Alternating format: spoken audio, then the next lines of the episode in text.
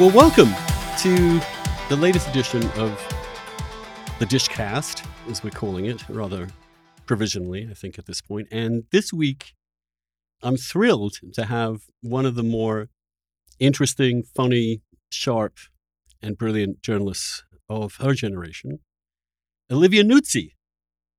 That's how you pronounce it, right? Yeah. I've never actually heard anybody pronounce your name. And it always, it's funny in these podcasts when I actually have to pronounce people's last names. I've never ever actually said them. I just read them. I have no idea where I'm going. And Olivia is the Washington correspondent for New York Magazine, my old magazine, and has been writing fantastic things for it for the last several years, actually, um, concentrating on Trump primarily because that's where all the news has been.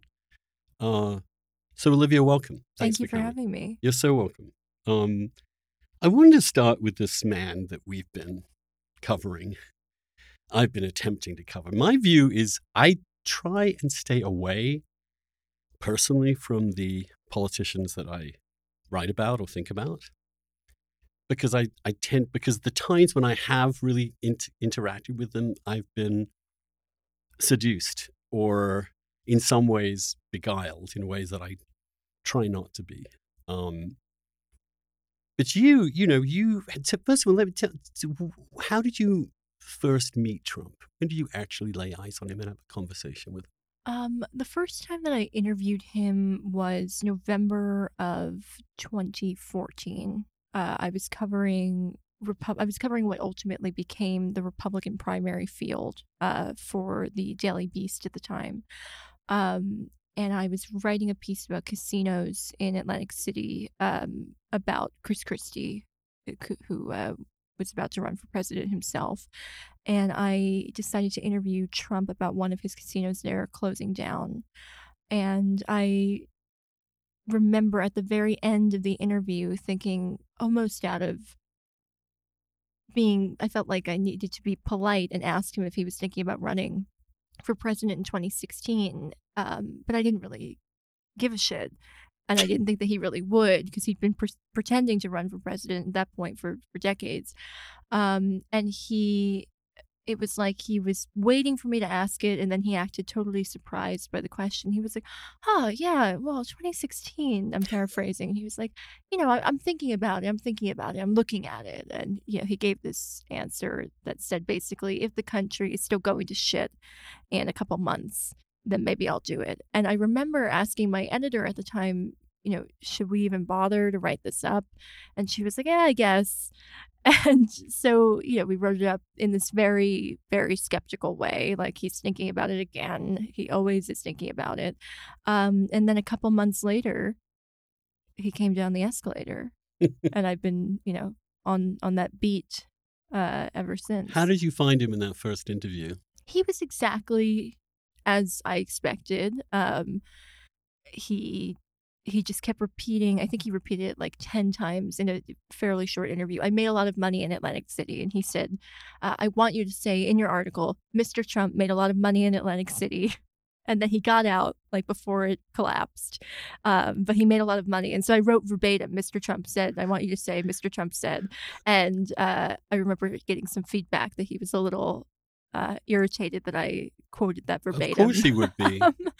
um, but That's he, part of your style, though, right? It's it's it's to Yeah. it's to is to lay it all out, including the stuff that happens before and after an interview. You you notice people's expressions. yeah, um, and he, but he was exactly as you would expect, and he he got kind of wistful though. He was like, "Oh, if I could have had you there in Atlantic City back when we first opened the Taj Mahal, which is the casino we were talking about, you would have had so much fun. You would have thought it was this and that." He was a little, um, he seemed a little sad. Um, I was surprised by his capacity for introspection. I remember during that interview because I figured it was like zero.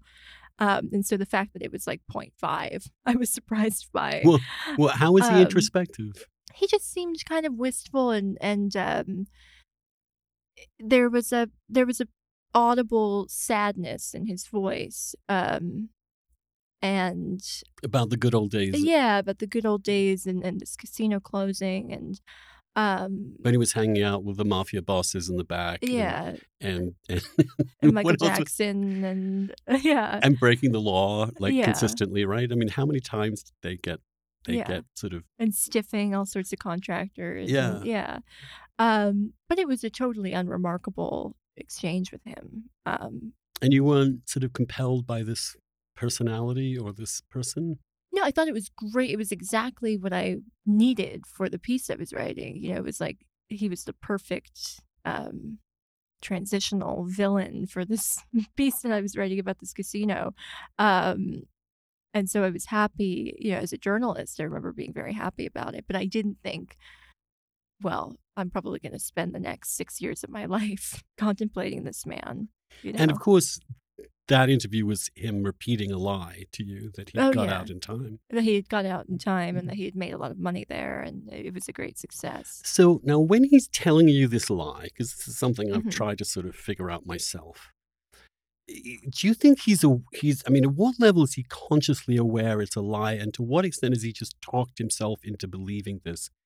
And and and because this is what I'm. This is one of the questions about him. Mhm. Is he sitting there thinking, "I know this is a lie, and I'm going to say it," or is he, as I suspect, so uh, pathologically narcissistic that what he wants to be true becomes true in his own mind, and then it's then it's just an assertion, or is it a, is it a method of power? If he can force you to take his lies seriously, he kind of controls you. Yeah, I at that point, i it's interesting. I've spoken to people. I remember talking to Barbara Res, who was a she was an executive at the Trump Organization for, I think, maybe 15 years, something like that, in the 80s and 90s. Um, and I remember she was one of the first people who told me that there was a certain point in his becoming uber famous, like worldwide famous, when he lost his capacity to be self deprecating, when he really seemed to lose his self awareness and he was no longer in on the joke. Um, and so I think at some point prior to The Art of the Deal, prior to um, The Apprentice, perhaps, or when I've talked to people who knew him then, um, he was very much conscious of the fact that this is all bullshit and he's just spinning and people will buy anything and he's just a, a salesman. Um, but I guess at a certain point, if you live that every second of every day and your survival depends on living that, uh, maybe it, it ceases to matter uh, if you really buy it or not.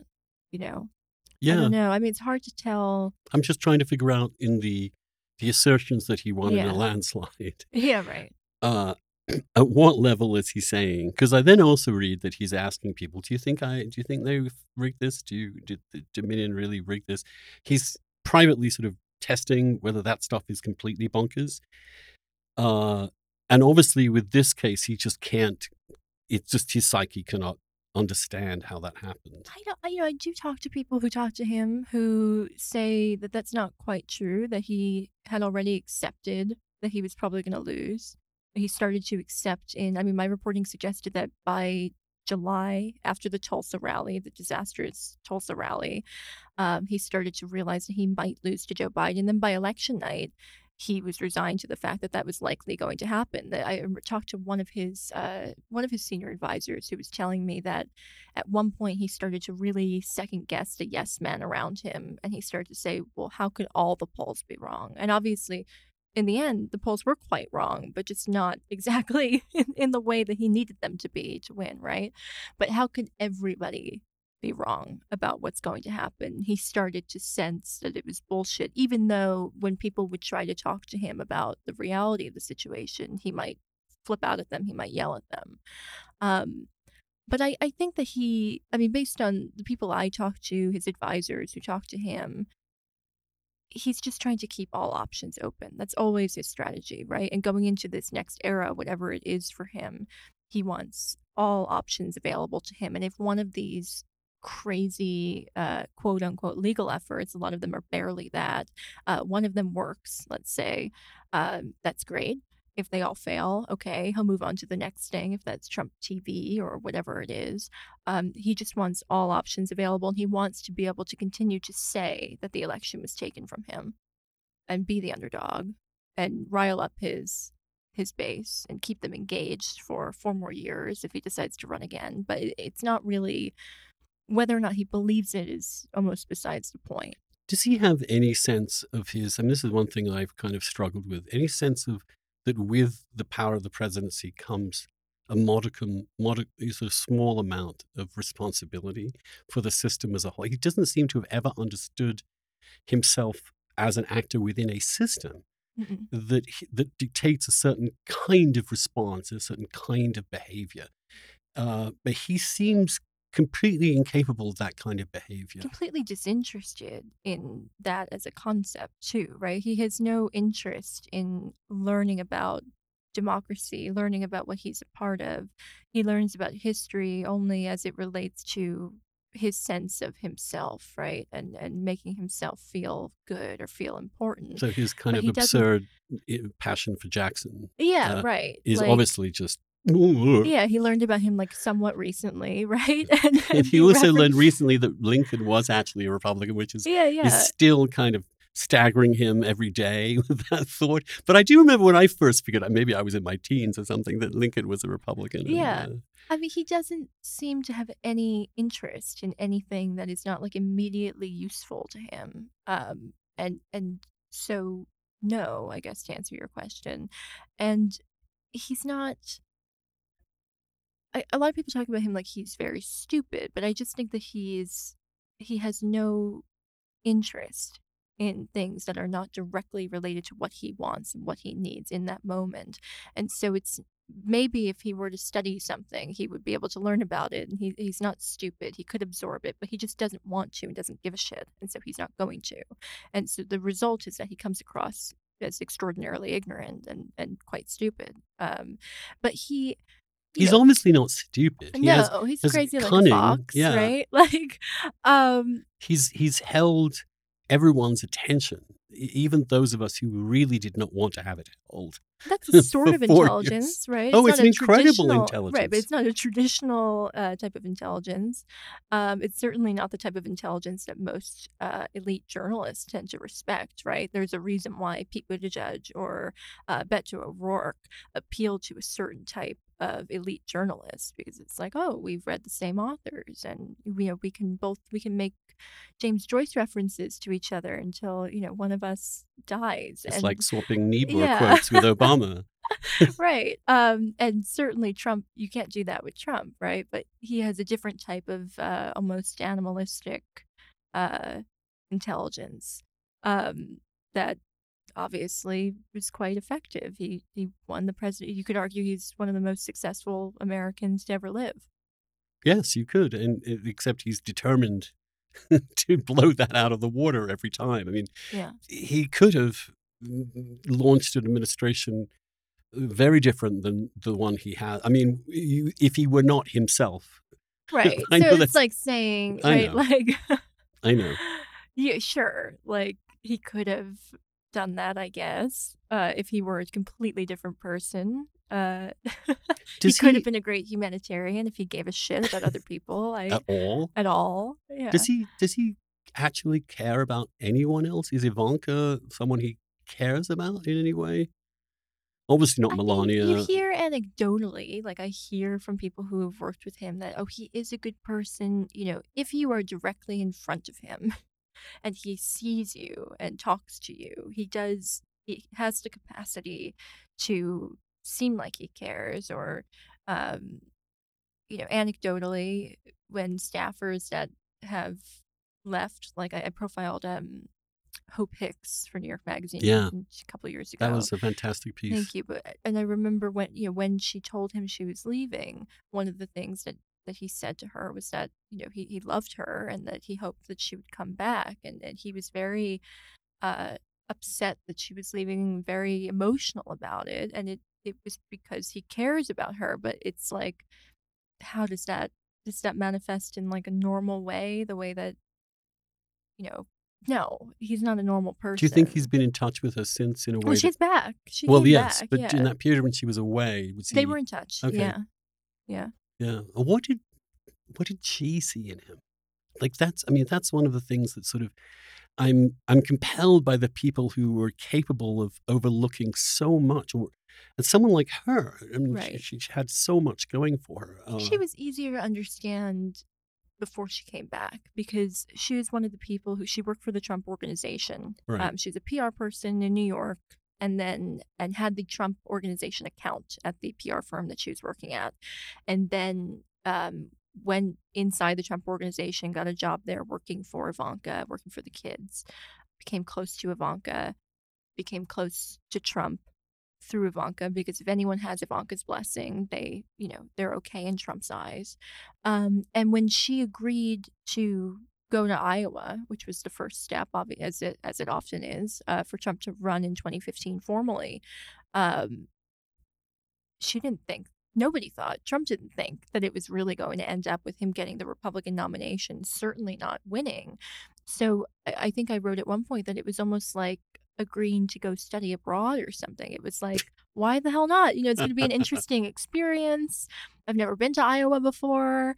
Um, you know, I, I think I reported at one point she said something like, "What do people wear there?" You know, it was just like not a, uh, not a serious thing, and and why not? It's going to be fascinating. Um, and as it gets further and further along, I think it's a combination of, oh, this continues to be a fascinating experience. And also, you get this bunker mentality where you might be able to reasonably convince yourself that so much of the criticism from the outside is bullshit. That uh, there are a lot of things that are that are unfair that are being said or being reported, or people don't really get him or get what is going on internally, and you're able to kind of become radicalized in a sense. And then when you get the opportunity to serve in a White House and you're, I'm trying to think how old she was and I think she was 28 or, or 29.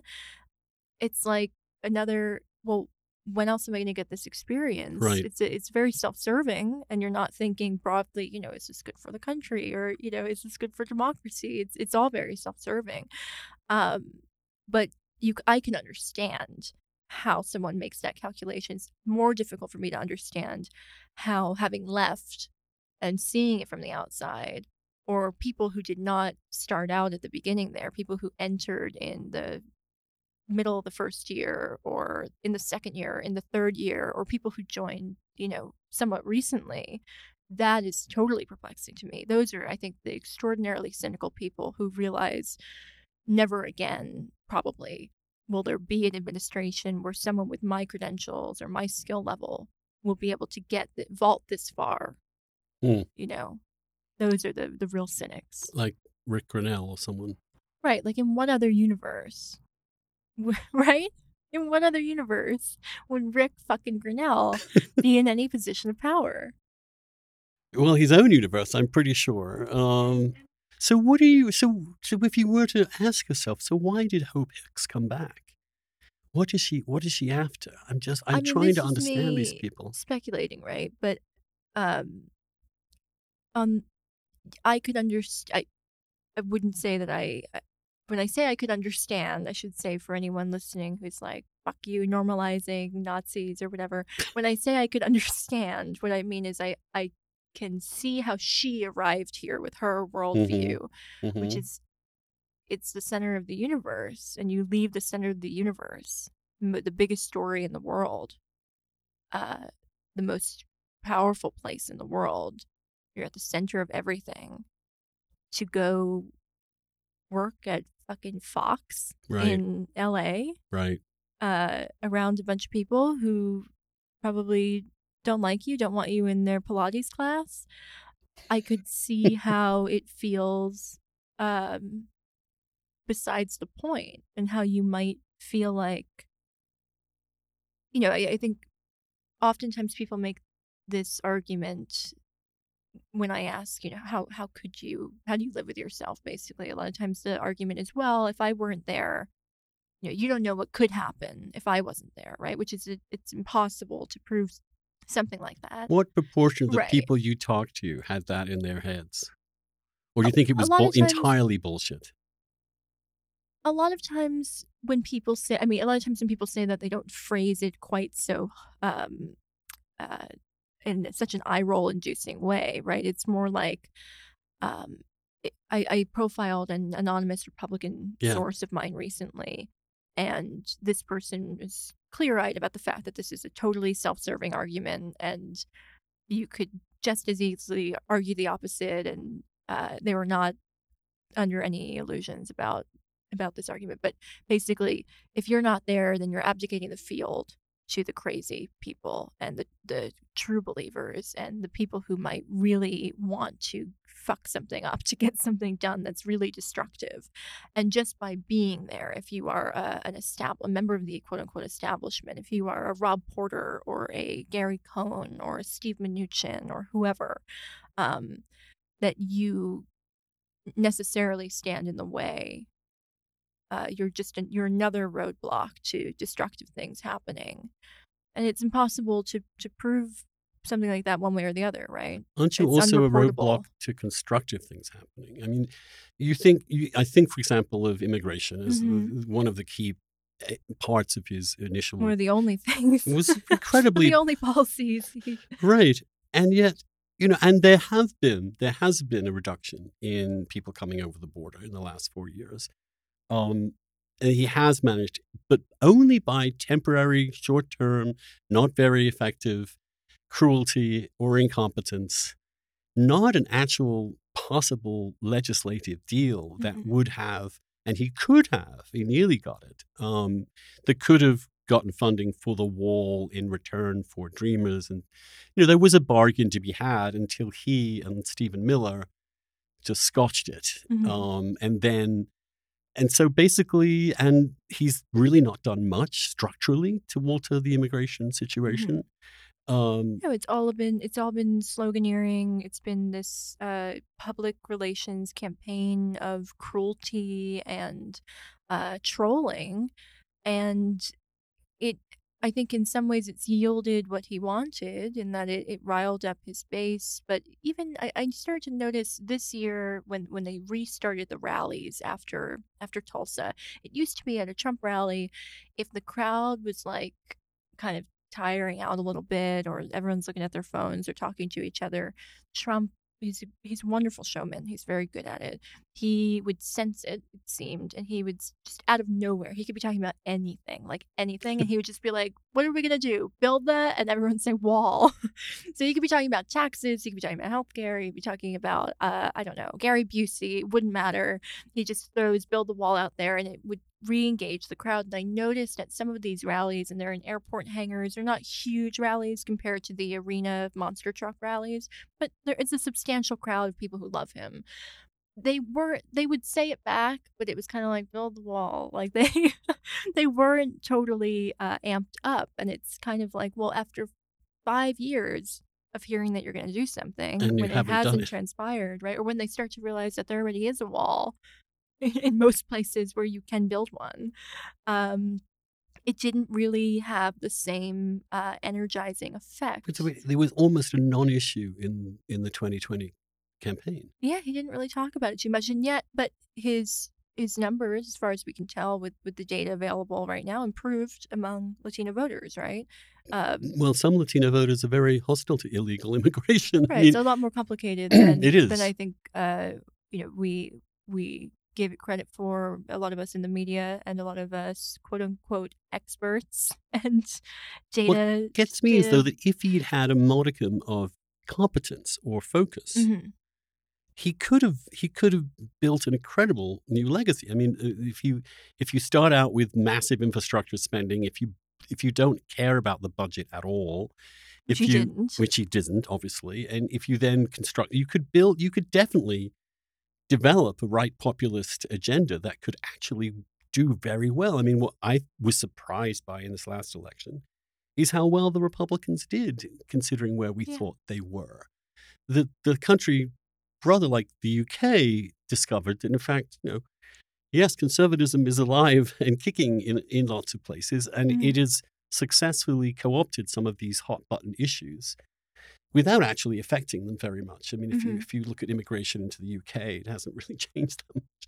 If you look at uh, if you look at the US too, there hasn't been any stru- as I would say structural reform to prevent illegal immigration. Do you think that for him, and I know there was the story that they just gave him this build the wall thing as a as a mnemonic, as a sort of a device to have him remember to talk about Mhm. immigration.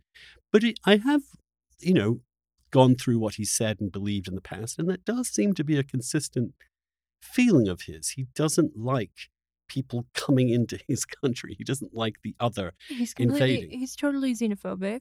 Um, he learned that word, it seems like, over the last year, and he has, uh, he seems to be kind of amused by the word. And I, I noticed when he says it, he talks about it within the context of the coronavirus and the uh, criticisms of him and his uh, policy on China from Joe Biden, from Nancy Pelosi. And he says, they called me xenophobic and then he'll spend a minute saying xenophobic over and over again as if like he just learned this kooky term And he's probably Um, really thrilled by it that it begins with an X and not a Z. yeah um i who knows if he knows that right but um he yeah he has i i think one of his most rely he doesn't have a lot of um consistent beliefs uh, a lot of what he believes is quite flexible but one of the things that he does consistently believe is is in a rather isolationist worldview i don't think that he would use such terminology, but there, you know, there's a lot of overlap with him and like Ron Paul on foreign policy, right? But then at the same time, he'll contradict himself and he'll say, "We got to bomb the shit out of them," or you know, maybe oh maybe we'll put boots on the ground. But then he'll talk about being against the Iraq War from the beginning, which is not true. He was initially for it, and so it's eh, like anything else with him. He contradicts himself so often that even if at the end of the day he's basically held a belief for 10 years or 20 years or 30 years, he's probably also on record undermining that belief. Um, and so it's a bit difficult to talk about, you know, what he believes, the, Trump- the Trump doctrine. The the other paradox that I, the other theme that one could tell in him personally was germophobia too. This this, or is that is that a myth? I'm skeptical. Who Okay. who has sex with a an adult film actress and director? She's very smart. I don't. You know, I'm not gonna. I don't want to call her a porn star, but who would have unprotected sex with uh, an adult film actress if they were a germaphobe? It- uh, who we, are we talking about? Someone in particular? the fact that you don't even know who I'm talking This, about. this I'm talking Stormy about Stormy Daniels. Daniels. Yeah, yeah, I'm yeah. yeah. Stormy So I Daniels. Uh, so I mean, that's that's odd behavior for a germaphobe to me. I think it's that he just like doesn't like the unwashed hordes of people. He doesn't want to do backslapping and baby kissing, and I think that he's grossed out by poverty, by people who are not um, part of the same class that he views himself as being a part of. I don't think it's genuine germophobia. I, I think that he is just um, a form of snobbery. yeah, or- I think it's a form of snobbery and and um a bit yeah, I think mostly that. I think if you are like a hot woman, he's not going to be like grossed out and not want to touch you, you know? And so then can you really call that germophobia? I don't think so. You're right. That's interesting. Um, and again, you know, you think of populists as these men of the people. They're out there. They're talking to, you know, yeah, they're yeah.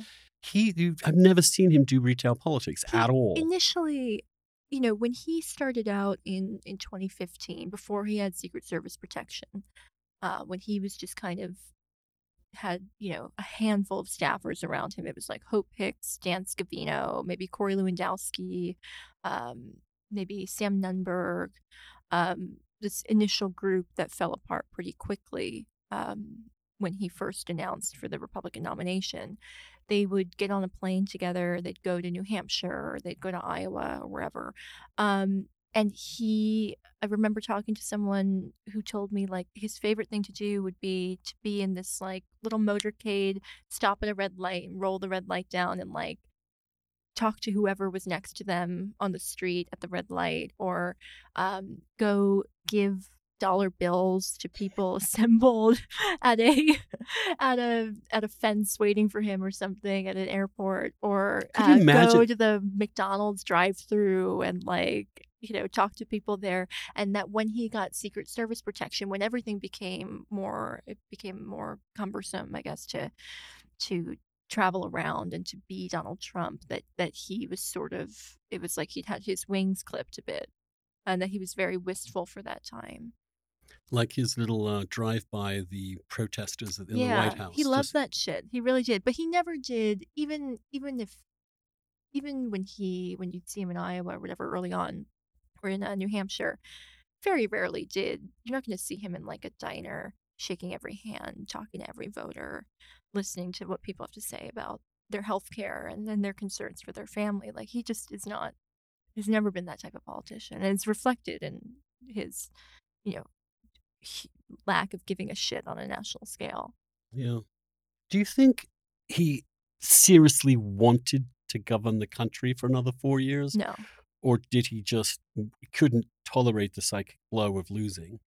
Uh, I I mean everyone that I talk to and grain of salt, half the people I talk to are like famous liars, right? So it's like right, right. everyone I talk to, some of them I, I believe, some of them I don't believe, but overall they all basically say that he is you know, that he didn't enjoy being president. He didn't enjoy the when the moments when he would become aware of this awesome responsibility freaked him out. Yeah, Um, he, he he he hated it. I he mean, didn't like it, but he did enjoy. He does enjoy the status, right? He and he, that there's a scene in um Madeleine Westerhout. He, she was his secretary for for quite a while. Um, there's a scene in her book which is awful. Her book in general, awful book. But she's got this scene where um, she talks about how if they were having a particularly bruising news cycle or morale was just really low for some reason, that the president would say would kind of corral everybody and bring them into the oval and say like look at this look at where we are isn't this amazing? And i've heard things like that over the years where he and i think it explains lately he's been staying in the oval later than he normally would. Normally he'll he'll leave at like 6.30 or so to go have dinner in the residence and i think it was last week or the week before um, he was staying till like 8 9 o'clock and i was thinking oh maybe it's him kind of soaking up the, the final days of being in this place that against all odds he he found found himself in Hmm. so I, I think he disliked and never understood how to be president right he didn't like any of the, the formal shit the you know but he but he would also say things out loud that presidents just never would in the past. I mean, he seemed to have a sense that his words were no more had no more authority mhm, than they did before. I mean, I, a friend of mine once described uh, the the way to understand Trump is to begin every to preface everything he says with, "And now, Donnie from Queens, you're on the air." uh, that that that though he never seemed to understand that his words had consequences or weight, even though he deployed them constantly to manipulate or to guide public opinion. It's a Yeah. strange.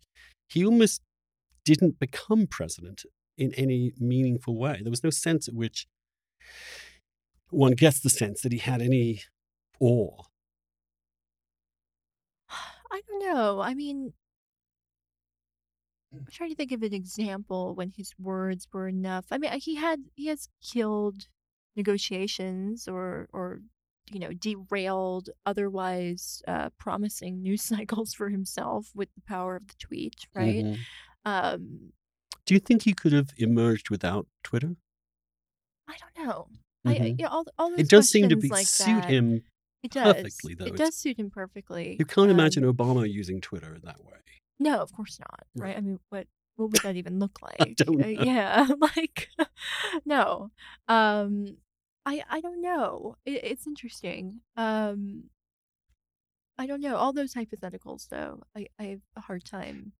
When he, when he met his idols like Putin or Xi, well, they Yeah, are right. They, they, they, I don't think he, He- has any idols. really, you think it's all about him? Yeah. I always thought his his his liking of Putin comes from this sort of end of dictatorship. There's not so much as he's a philosophical authoritarian. He just thinks that the coolest guys are the guys who connect to the mafia in the back of the room who get things I think done. there's probably some of that. I think it's also like, oh, I'm not supposed to like this guy. Fuck you. I like him. Do you think know? the Democrats completely fucked up on the Russia front? Do you think that was a massive diversion, distraction, or Was it no, I mean, was it I- unfair? I think that the there was a lot of fucking up on the punditry, hmm right? There was a lot that pundits on the left got away with that were reversed. I mean, we see it reversed all the time on the right. Uh, it is not tolerated and and is not treated seriously. Um, but I don't think it was a mistake to investigate it. No, Uh, I don't you know. know, I think there there was plenty of credible evidence to suggest that it it certainly needed to be investigated. And I think there was some incredible journalism, and unfortunately, that gets conflated with the commentary. with Rachel Maddow every night Right, where you've got- more elaborate conspiracies. Right, you've got Maddow and and people like her and people that she welcomed on her air, um, undermining the reporting of the New York Times or, or the Washington Post, and I think that's a tragedy, and and it's difficult to talk about um, when you know when we talk about mistakes that were made with the media. Um, but I, but no, I don't think in general it was a mistake for for people to investigate it. But I No. do think that the the pundits did not help anybody. And when do they really, right? and But this really was didn't. a fixation for him, the thought that they were trying to delegitimize his presidency. Uh, Yeah, but or do you he- think that was just a rhetorical excess on his part? I I think that he needs to have an enemy, right? And when it wasn't Hillary Clinton, it was the press, or it was a combination of the press and Hillary Clinton, and they're work they're all t- working together with the deep state. He is a showman, and he is he thinks of this like WrestleMania, and he's not wrong. That's how it works. And like WrestleMania, I mean, one thing that I've always sort of been fascinated by him is this this ridiculous outfit and and look he has. I mean, this, I mean, literally this weird orange face, Yeah, yeah. this hair that really defies. But he wouldn't work without it. He's like Fran Lebowitz. Like, not that Fran looks ridiculous or anything, but like she's got her iconic Right. uniform. And that is part of why she is iconic, right? Right. And he understands that. He knows that if it weren't for, I think he has probably been quoted saying something to this effect. Um, How long did it? How long was it take take him in the morning to get that fixed? one of, I mean, one of my dream stories, Which we never got, to- just- which I never got, and I, I still would love to get. It's just like how he spends like a tick-tock of his mornings, right? Because he wakes up fairly early. I mean, You know, I have two dream stories and they're related. One is, you know, when he started having trouble sleeping. You know, what point in his life was that? And uh if he always had trouble sleeping or how he finds does he fall asleep with the television on? Like these are uh, some questions I have and then how he spends his morning because he wakes up fairly early and his intelligence briefing often is not until like 11:30. You know, he starts his day like when I do. Right. Which is not good. like me, yes. Yeah, right. Um, he's like a fucking writer. How he starts his day. Um, and yeah, what does he? And we know he he spends his time on the phone. We know he spends his time watching cable. But like, where geographically, where is he? What is he? Is he dressed? Like, how long does that take? How long does it take to get his hair styled just so? Does he have one person who does the hair all the time? He does as far You'd think he does it himself? I know that he does his own makeup. He's Wow. very, very particular about doing his own makeup. And that started to become, I mean, I started to hear about that in the Republican primary in 2016 when, you know, you'd be in Iowa or New Hampshire, wherever for a debate or something. And the freelance makeup artist would say, like, oh God, he wouldn't let us touch him. Or, you know, he just took powder and did it himself. Um, he's very particular. He does it himself. Um, and the hair, I, I wouldn't be surprised if if he did the hair himself too. But he obviously also colors it, and I I have reason to believe, but I don't know for sure that Melania colors it for him, or at least recently that's been the case. Why? Because because obviously other people aren't getting too close to him because of the Yeah. COVID situation. Yeah. That's how weird this man is. Was there anything you think um, in his term of office that really shook him, that really rattled him in a way that, in any way, rattled his self confidence? Because he must have been massive. I mean, inside, surely, massive insecurities about his ability to do this job, which he kind of didn't really do in the end. What we consider to be the work of a president, really, the administrative part of it. Right. One gets the impression he he did absolutely minimal amount of that. When I, mean, remember, you know, Obama staying up all night eating one almond six at a time. almonds, six almonds. I think it was six or seven. It was some like really hilarious number. I know it was under eight. Was it six or seven? It was. It was just insane. I'm just I think it was six almonds. do you think we kind of needed Trump after Obama? I mean, psychologically, No. America? No, okay. I mean, what? I'm just- I just me mean can- you terms trying of to the get me two- canceled again? Um, no. no, I mean, I just, I'm just talking about the personality change more than anything else. No, no. But I think, I mean, look, I'm not. It's not. I don't think it's an exaggeration to say that this was obviously a backlash to the election of the first black president. I mean, obviously, it starts. You know, you see it take shape while Obama's still running. You see it taking further shape with the Tea Party and just the trends of negative partisanship and, and radicalization on the right. I think that we hadn't seen since the Gingrich Revolution. Um, and it seems as though this is kind of how America works. It goes in cycles like this. Mm. Yeah. Um, I'm just thinking that just temperamentally that that that Obama, he's his extraordinary poise and perm, per, you know almost calm demeanor and he's knowing everything and all that stuff. That it it it it was uh, you know it. It, it did create a mood for some for I mean often the mood of a, the successive president is very different than the one before him Mhm. um, uh, and uh, and to some extent, what Trump represents is part of America. The Oh, sure. salesman, the bullshit artist, the fraud, the fraud, the con man. Sure, he's These- a reflection. Yeah, I think any president is a reflection of a, at, at least a faction of Yeah. the country. But Um, somehow we avoided having this particular kind of person representing the United States almost throughout our history.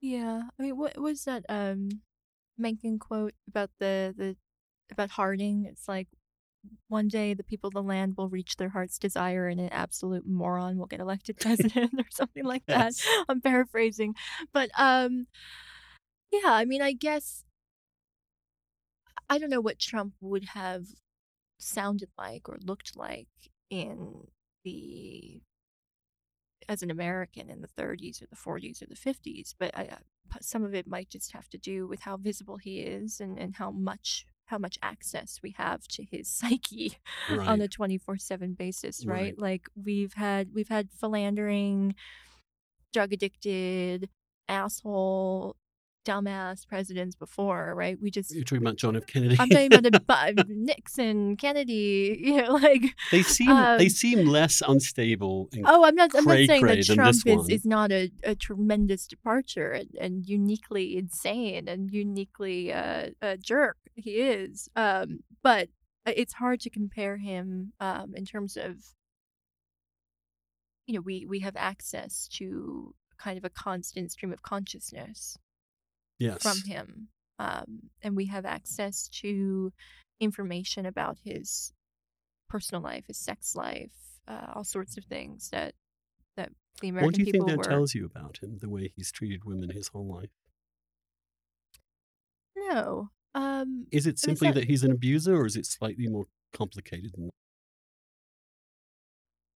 well, I don't know. What, what I mean, He clearly has had successful relationships with women, with women who have, I mean, within the Trump organization. Um, right? but that doesn't mean that it can't be true that he has raped a woman as, as is alleged, or that he has sexually assaulted women as has been alleged, or mhm. that he's sexually harassed women as has been alleged, or um, As, all of as that he has, as he has boasted. Right. I I mean, mean, all of that can be true, yeah. right? And I, I think, um, I guess I don't, I don't find it a compelling argument against the allegations that he has successful relationships with his daughter, No. or, or, or at least one of his daughters, or with women who worked in the Trump organization, or that he has uh, empowered women, which is something that women who support him like to say. You know, that he's put women in positions of power at the Trump organization or at the White House. Um, that doesn't mean shit. You know that that doesn't disprove anything. Right. Um, all of those things can be true at once. Yes. Um, yes. And yeah, so I don't know what what it tells us about him, except that he is kind of exactly as he as he appears. Yeah. uh, he, I mean, always, do you think there's a moment in his life when he ever asks himself, "Am I right about this?" Do you think there are mo, or is this when he's on the phone with his friends and he he kind of says, "So tell me, you know, am I am I crazy about you?" Just, or like when he started to say, "Are you, are all the polls wrong?" Mhm. Um, or uh, when he apparently, you know, telephone call says, you know, so so do you really think it's could it be entirely rigged? Right. Uh, I mean, I from the outside you get a sense of a complete lunatic, someone who's who's who's charting uh, theories and ideas that seem to have almost no basis in reality, but there's something slightly more human about him behind the scenes. Is that is that Yeah, I mean, I, he does. how did he react to you personally in that when you, when you Which time? The Well, anytime. I mean, how does he? Because he clearly like. I mean, he brought you in for a one-on-one interview around Kelly, right? Um, Mhm. and he seemed in the piece I read, you know, to be pretty interested in what you were about to say and do. Took you seriously. Was concerned to persuade you. I wouldn't, say that he took me seriously. He was trying very hard to make me think that they were all taking me very seriously, and and uh, you know to flatter me in that way. Because I, um, but the fact to me, what was so interesting is that they were taking uh, all of this for your listeners who aren't familiar. I was reporting. Frankly, a very silly story about why the president had not fired his chief of staff yet at the time despite all of these rumors that, that the chief of staff was going to be fired. Um, and instead of just letting that play out, um, ultimately, obviously, he was fired, like they all are. Um, the the president and uh, various members of the cabinet took significant time out of out of their day to sit down with me in the Oval and try and convince me that everything was going great and that it was a, a finely functioning workplace. A well-oiled machine. Yeah. Um, and so that was, you know, deeply amusing to me uh, and proof of, of the point that I was reporting on that it was a disaster internally. Um, but um, no, I, did, I didn't think that he took me seriously. I thought that he was trying, and in some ways he succeeded in getting me to not report what I was going to report. I still reported it, but the context became, you know, this this silly event that I that I displayed for one that I observed, um, rather than simply the context of that palace And- intrigue. And this is sort of what you've made, you know, reputation for. You sort of deconstruct and unpack Mhm. these otherwise formulaic journalistic events to sort of look Mhm. slightly behind the scenes. I mean, you started out, you made your name covering Anthony Weiner, right? Mhm. Yeah. Well, I don't know if you could put it that way. Well, I, okay. I, I'm, well, I, so you put it your way. I was um what would be it would be overly generous to say I was covering him. I was his intern Right. um for very briefly for like a month um when he ran for mayor of New York. And I was uh freelancing. I was a student at, at the time and I was freelancing for a magazine called uh, NSFW Corp. Right. Um and I wrote, I think, two pieces for Not Safe for Work Corp about my time interning there. Right when I had left, um, he he had another sex scandal, and I remember my editor Paul Carr called me and said, "If you don't write about this." Uh, you're a terrible journalist, and I'm a worst editor. A worst editor. Um, so I said, okay, I'll write about it, and I wrote two short pieces about it. And then the New York Daily News uh, came calling and asked me to write about my experience and I, I thought I was I, I'd grown up reading my dad would bring home the New York Post and the Daily News every day and compared to the New York Post the Daily News seems like a very respectable calm paper and so I didn't think about it as like a tabloid. I thought it was just like the serious paper in the two papers that he would bring home. Um and so I said okay I'll, I'll write about it but you can't use my photo and I have to write my own story. You know, you're not writing about it. And they said, okay.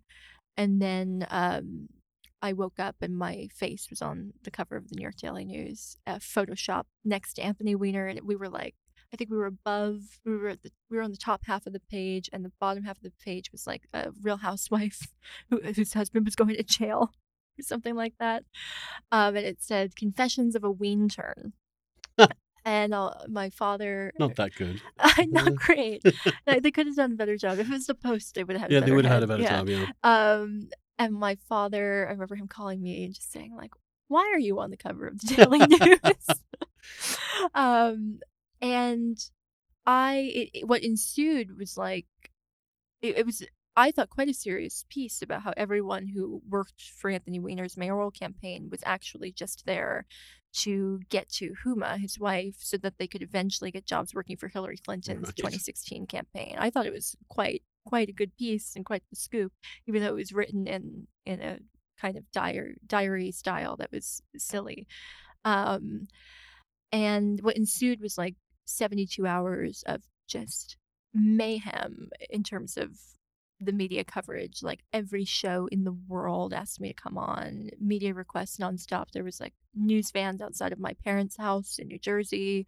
I was hiding in my dorm room in in New York. Like So you um, very early on as a journalist, you got an experience of what it's like yeah. to be turned into Totally. journalistic copy. And so later that the day that it came out, later the day that it came out, the um, spokeswoman for the Weiner campaign, a woman named Barbara Morgan, um, was report. There was a piece by Hunter Walker in Talking Points memo. Uh, I remember Hunter Walker called me, and I was like, "Oh God, what is this going to be about?" I was so nervous to talk to him, and he said, uh, "I." spoke to Anthony Weiner's spokeswoman and she called you a can I curse on this? Yes, I you have can. been. I, I'm just asking now an hour in. She called you a, a cunt, a fucking fucking twat, and a slut bag. And he was like, "Do you have any response?" And I just like was dying laughing, and I was so I, I didn't tell him this, but I was so relieved because it had looked like you know they put this photo of me on the cover. It looked like I had sold my story and that I had like told all, and that they had photographed me. It, it looked like a typical tabloid tell all, and I thought I looked awful. I was absolutely devastated all day. And then when that happened, I was like, well, I look like an angel now. Like, this is great. Um, and it just, it was very strange though. It was like, it was very strange to have the experience of, of watching or reading think pieces about me. Like Frank Bruni wrote a column. Like, just, um, it was it had so little to do with me the content that was produced about what had happened and it also was so interesting to see how falsehoods accumulate in a viral story like that where people journalists through no malice um, take these little logical leaps and the result is that something is completely wrong by the end of the piece right? It's completely skewed um, but it's kind of it's skewed based on a million little falsehoods and and it was really um I was very glad I was almost immediately grateful that I went through it because even though for a couple of years after the fact this happened in 2013 um you know I'd call an office to set up an interview or you know I'd write a piece and the first wave of criticism would just be like oh who cares? You intern for Anthony Weiner.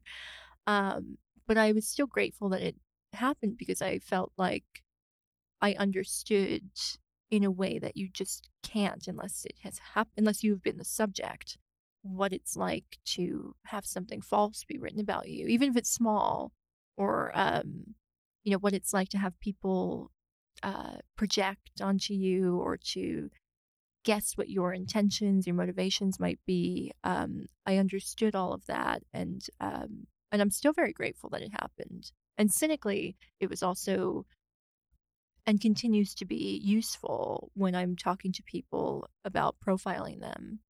You know, I can I can say honestly, you know, that I I've been through something Similar. something similar. I've been through a scandal, even though now it looks so small uh, in retrospect. Um, I have found that people um, sometimes people are just happy to have someone to talk to who's been through something like that, um, and that that has been um, useful. You you have a talent for getting people to say things they really shouldn't say.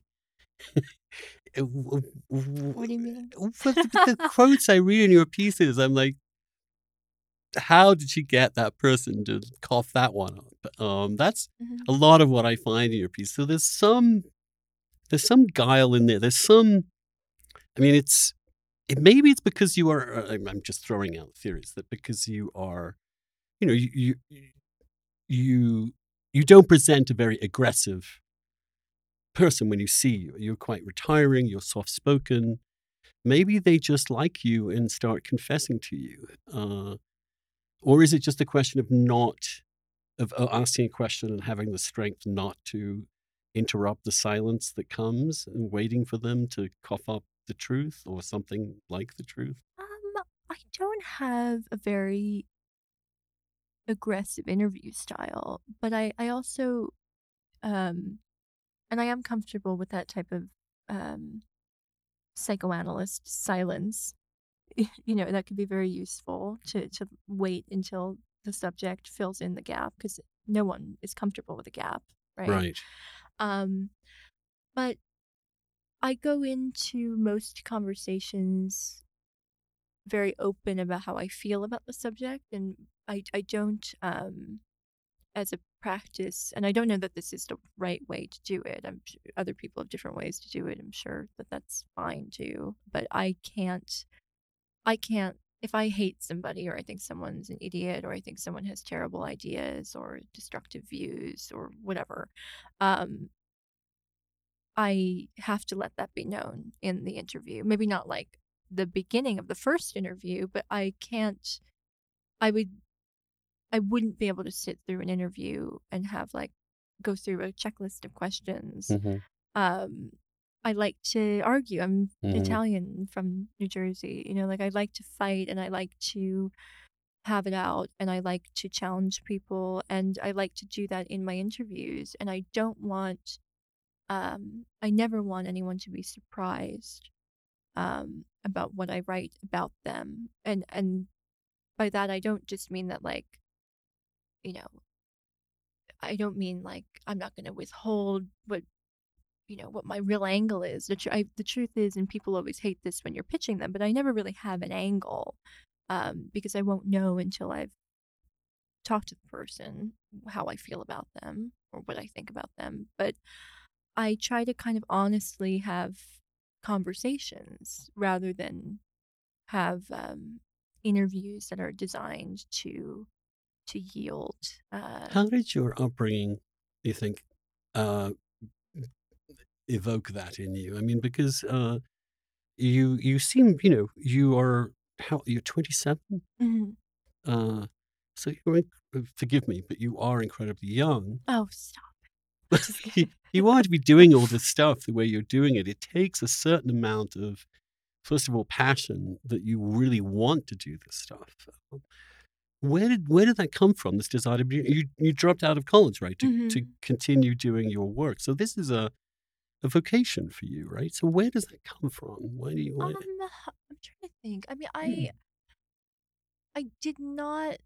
There are no journalists in my family. Mhm. Um, there no. I mean, I didn't even know that was like an option. You know, I grew up with everyone in my family is like. My father worked for the New York City sanitation department and then retired and had a painting business with his brother. Um, my mother mostly stayed at home. Um, half the people in my family are you know, everyone is working class, but I think my brother was the first person to graduate from college. Um, you know, if you're not like a hairdresser or a truck driver or you know, they're they're not this is not a family of like lawyers and doctors. and that must keep you I mean that must because one of the problems we have with journalism right Mhm. now is that the elite bubble has sort Yeah. of severed people uh, from let's the, let's say Maureen Dowd and her brother. Um, Mhm. but Maureen, uh, God bless her, and you know some. I mean, if I mean, I came from a background where I was the first one to go to college too. Uh, uh, that in some ways, I mean, I, I speak just a little bit of myself. I, I, I do think that my being marinated in that non-college, you know, white middle class uh, world helped me see, pick up stuff that my peers, some of my peers, just were just couldn't see. The appeal of Trump, for example, which struck me almost instantly as incredibly powerful. Well, I grew up with Trump, though. You have to remember, I grew up with him. From New I, I don't think that there has ever been a time that I can recall that I was not aware of Donald Trump. You know, he was the great tabloid villain of my childhood and and of my adolescence and of my adulthood. Right? He he's always been a presence. Um, I watched. I grew up watching The Apprentice. I watched it in elementary school. and I- I, remember kids saying, you know, "You're fired" to each other on the playground. Um, and How many so- White House reporters watched The Apprentice when it aired? That's I'm, I'm sure. I don't know. It doesn't come up that often. Uh, I mean, there are a lot of young White House reporters. I think um, I'm, I'm not the youngest right now. I think when I started, I was when when the administration first started for like five minutes. I think I was the youngest, and then like someone else came in who was the youngest. Um, But journalism but- is kind of a young person's game in many ways because it, it requires, first of all, there's the democracy of the copy. It's, it gets in there, it doesn't, no one cares. right, right, And it gets there, and your, your first day, your column has the same inches as someone who's working there for 40, 40 years Right. or so on. Um, and it also requires a, a constant energy and curiosity that is beyond most people. I mean, I mean, like I think of Maggie Haberman. I think I, I, I just don't know uh, many people that have that kind of uh, pathological passion. she's the fucking best there is, right? And there's nobody What uh, makes you a really good? Is it just constant talking to people? We are completely different types of reporters, right? Mhm. We could not be Maggie, and I could not be more different. But Tell- I'm in awe of her, right? I, I, um, I think Maggie is a, a great writer. So I don't say this to uh, in any way criticize her at all. But I think that there are. She's talked about how important it is for her to be first, and how important it is uh, for her to constantly be breaking news. I you know, I report to write. I am the type of reporter who I often don't even realize that I have accumulated news until like sometimes I'll like know something and I'll think like, oh, that's interesting. I'll like file it away. I'm working on a big, big long piece about something, and then I'll see it like as breaking news uh, at, by at the Washington Post or on CNN or something. I'm like, oh, right, yeah, that you know that was Well, news, but that's that- just not the way my brain works, and that's why I, you know, I I I like to write longer, more nuanced, and, and that's not to say that that's not a more noble or better way to No, it's report. different. It's, the difference different. between a newspaper and a magazine. It's just different, and then you know, there, and you know, I'm always getting attacked for uh, ac- quote unquote access journalism, but the fact that I perform that type of journalism in no way means that I don't think that investigative journalism is more valuable and and Yeah. you know a great noble way to go about this. Um, but you know, Maggie is a machine. Uh, I am not. That's basically what I meant. But But you know, you're I also a thinking about- magazine writer. You write yeah. essays. You you or you write scenes. You I write scenes. I, I don't think um could you would you think of writing fiction at some point, or is that is it is is the real world actually uh, I mean, more I've compelling? never there has been as a reader I have a hard time with fiction. Um I have a hard time engaging with fiction, which I'm sure is a personality flaw. Um, I do too. I, I do too. but I always think, oh, it could be not that I'm sure there are many things, great many things to be learned from fiction, and this is fully a personality flaw. I understand it, but like, I just always think, oh, I could be absorbing or learning information about something that has actually happened that I don't know about, right? I could be learning about a war or learning about, you know, something that I don't know about. There are great gaps in my knowledge. I didn't really do school in like a normal way, and so. Um, I always kind of I get very antsy if I'm not um, absorbing information. when Um, you're doing a story, what does your day look like? Are you are you on the phone, or are you of setting up an interview somewhere? are Um, you are you scouring. The web? You? Uh, It depends. Right. I often I often don't open my computer between writing. Once I've finished a feature, I close my computer. I often don't open it again until I'm setting out to write the next piece, like actually start typing it. Um, Why? Why do you run away? I don't run away. I just I do a lot of reporting on the phone. Oh, I see. Or- oh, I see. yeah, the and I also okay. write a lot on my phone. I I write Right. entire pieces often just on my phone in the in the notes app, um, and I um so I don't. I'm not like at a desk, um, Right. and I, I like to be uh, on the road. I, I put that in scare quotes. No one can see me except for you, but uh, on the road. Um, but you know, I it. dep- I was thinking about your question about what about my childhood. Um, and when I think about it, you know, I it was always for as long as I can remember, I was always having people confess things to me, adults. Even at like eight years old, I remember having aunts or uncles or parents or babysitters or teachers or whoever uh, confess things to me, which is very strange when you think about it. Um, and I don't know why that is. I don't know what quality um, I feel like I I want to tell you things about myself too. I, I I don't know why. I really don't know why. Um, but I always, always found myself the recipient of of information um, and secrets, and and I don't. I really don't know why. Um, and but I and I also grew up with uh, you know, raised by fallen Catholics, but the people who my parents seem to respect, and not in a conscious way. It's not something that we ever talked about, but like my mother, the most important person in my house growing up was Oprah. Like watched Oprah every day. The most important. She was more important than any president. Like well, this is this is true. I was the most important person in my house. I watched her every single day. Um, and actually became interested in politics because a news alert on Eyewitness News broke in and interrupted Oprah one day. And it was James McGreevey, the governor, resigning. Um, because of his right. love affair with the Israeli. Right. Um, so and, and my parents really respected news people like they really respected uh, brian williams and they really respected um, tim russert.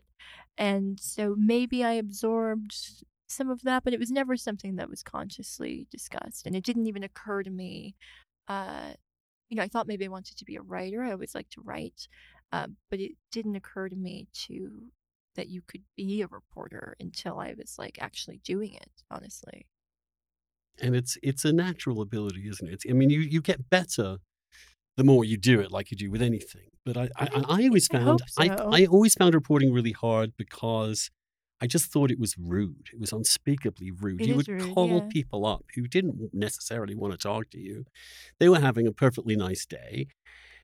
And, And I'm I- of the generation where people don't don't don't call each other, right? Right. Like I had to learn how to really Right. call people because it was not natural. No, I and my view was I I I just felt awful.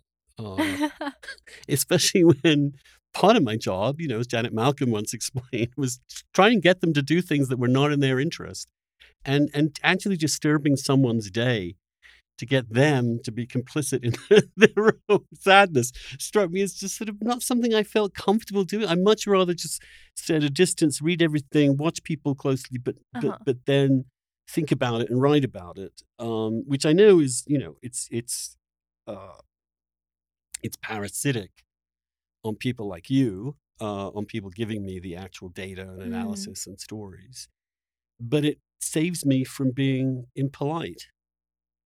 I mean, I'm not. I'm sorry. I'm, I'm probably not. I'm not. I'm impolite from a distance. I'm sure I've upset I think about huge numbers of people, but uh, Yeah, I mean, at my self, at my most self-loathing, I I relate to you know that that now totally worn Janet Malcolm uh, essay about how inherently deceptive. All this stuff. deceptive Is. all this is. I think that only really speaks about access journalism, though, right? It's it's but a very, to the extent that it's true, it's true, but a very very narrow type of journalism, um, and it's not true of all journalists to perform that that type of journalism. But uh, there have certainly been been moments at, at my most self-loathing where I've related to that, um, but it's all transactional, right? At that level, if we're talking about access journalism, right? The people granting access want something from you, you want information from them. Like it's it's all gross to a Mhm. certain extent. Mhm. Um, and I I do question the integrity of the whole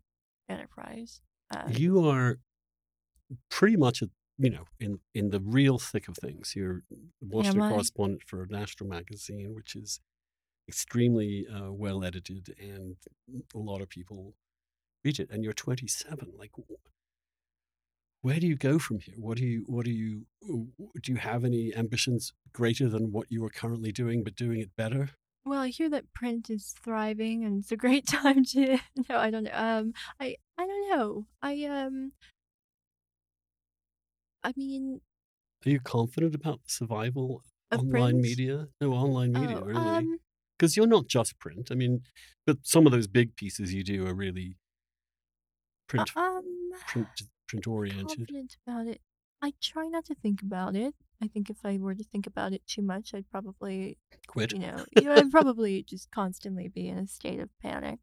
Um, you know, I'm very, but I am very heartened by the success of like true crime podcasts and true crime documentaries and uh, documentaries in general and uh, audio and all the all this long form storytelling Mhm. that um, that has seemed to have such a that there's been such an explosion of um, in the last few years. I think that's great. That's a great sign. Um, and I kind of think, I mean, everyone always likes to talk about the invention of the printing press when we talk about misinformation and the democratization of of news media. Um, but I kind of think we're in like the beginning, even if it doesn't feel like that, we're still in the beginning stages of, of working out the kinks here. And Yeah. I, I'm not really, people will always need to hear about the news and learn about the world around them. And I, I'm not, I'm not terribly worried about um, finding a way to be a part of that going forward. Maybe that's stupid. Maybe I won't have No, a job. Maybe I won't have a job in like a month. But I, I don't know. I'm, I'm not terribly worried about it. No, people always want to understand the world they're in. Yeah. And people who tell compelling stories about that, as long as they're not fictional, Yeah. people attach themselves to you. They follow you. They, they're I do interested. worry. I worry very much about um, how how people feel about the media um, and and distrust in institutions generally. Um, and you know, I worry about what we're going to do to to address that. Um, but you know, I'm I'm not worried about like waking up and you know only having Twitter and and 4chan to to get news from. I don't know. Well, on that note of optimism, however, however qualified, um, I'd I'd like to thank you, Olivia, for coming in and talking with Thank me. you. Um, I'm a big fan, and I'm a um, big fan. well, so uh, thank you. I'm really really fascinated with your insights, especially about this crazy four years and this strange person who's been dominating our lives. Um, Thank you. it'll be good though to have him at least somewhat in the back. I feel like I don't have to go to therapy this week now. Um, thank you so much. I'm kidding. Thank you. Thank you for having me.